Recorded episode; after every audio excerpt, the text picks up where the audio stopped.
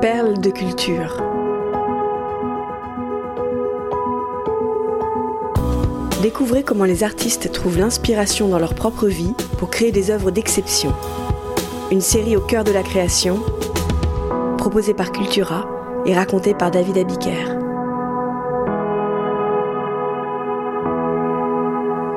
Les 400 coups de François Truffaut.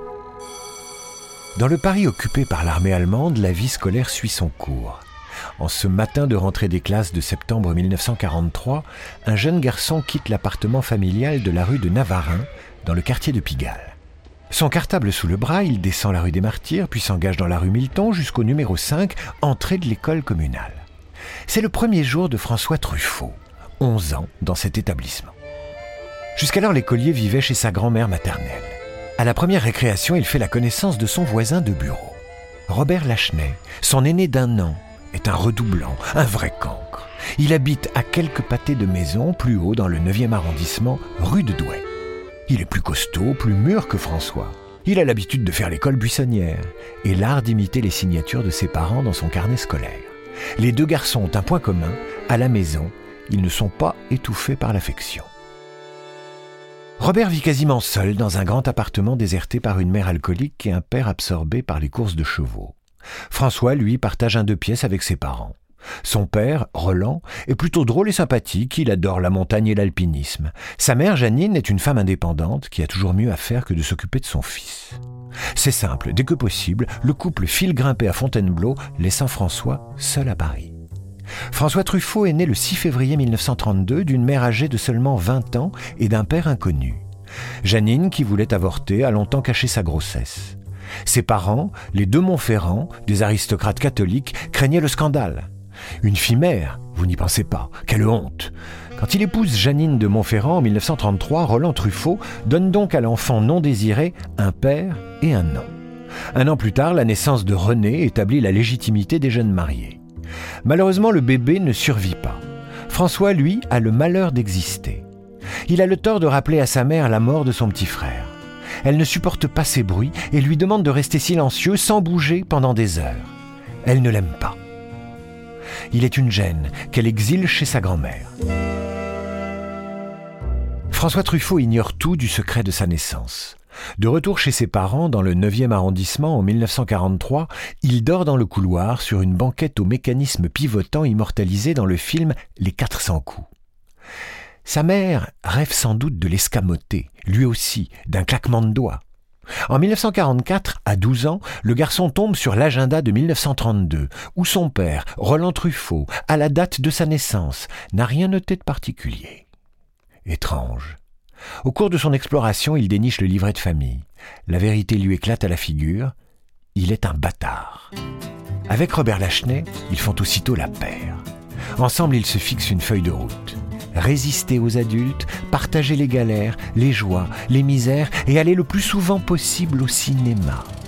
Les deux garnements sèchent allègrement les cours et resquient pour entrer au Champollion, au Delta ou au Gaumont Palace de la place de Clichy. Un jour, Janine Truffaut est convoquée chez le directeur de l'école. On ne peut plus garder votre fils, car il est trop souvent malade. En apprenant la nouvelle, François n'ose pas rentrer chez lui. Il trouve refuge dans le métro pour la nuit. Le lendemain, soucieux de racheter sa faute, il retourne à l'école. Sa mère, folle d'inquiétude, le ramène à la maison et lui fait prendre un bain. Cet épisode est raconté à quelques détails près dans le film Les 400 coups que Truffaut tourne en 1959 à 26 ans. Les 400 coups est d'abord un projet de court métrage de 20 minutes qui s'appelle La fugue d'Antoine. L'histoire d'un enfant qui fait l'école buissonnière avec son camarade René. N'ayant pas de mots d'excuse à donner, il invente que sa mère est morte. Son mensonge découvert, il passe une nuit dehors. C'est à partir de cette trame que le critique de cinéma écrit son premier long métrage. Antoine Douanel, sous les traits du jeune Jean-Pierre Léo, c'est lui. René, le copain d'école, c'est Robert Lachenay. Le film est la chronique de la 13e année, quand on n'est plus vraiment un gosse, pas encore un adulte et à peine adolescent. Truffaut puise dans ses démêlés familiaux, sa scolarité hasardeuse, ses mensonges, ses fugues, sa mervolage, sa passion naissante du cinéma, sa détention au centre d'observation des mineurs de Villejuif, ses rendez-vous avec la psychologue. Le parcours de ce mineur délinquant se nourrit du passé du cinéaste.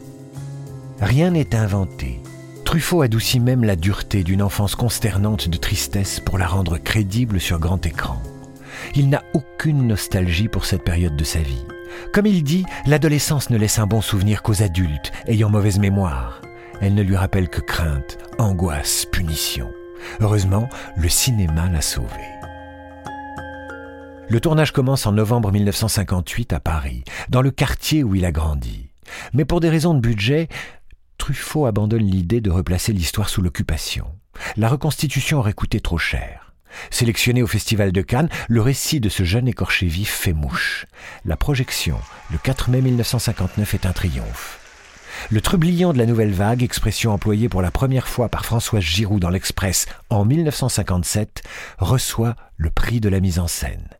Pour François Truffaut, les 400 coups sonnent le début des aventures de son alter ego, Antoine Douanel.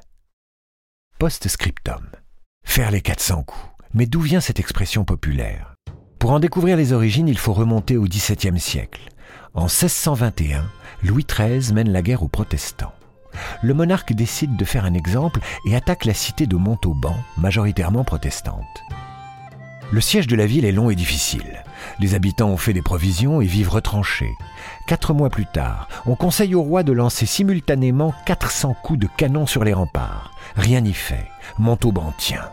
La légende raconte que les protestants étaient en train de festoyer au moment où les boulets de canon s'abattaient sur les fortifications. Cette anecdote aurait donné sa signification à l'expression faire les 400 coups. Autrement dit, mener une vie désordonnée, sans respect de la morale. Si chaque année Montauban célèbre la fête des 400 coups, pour les historiens ce récit relève du mythe. Comment l'artillerie royale aurait-elle pu tirer 400 coups en même temps alors qu'elle ne possédait que 39 canons? Il n'y a qu'au cinéma que l'on voit ça.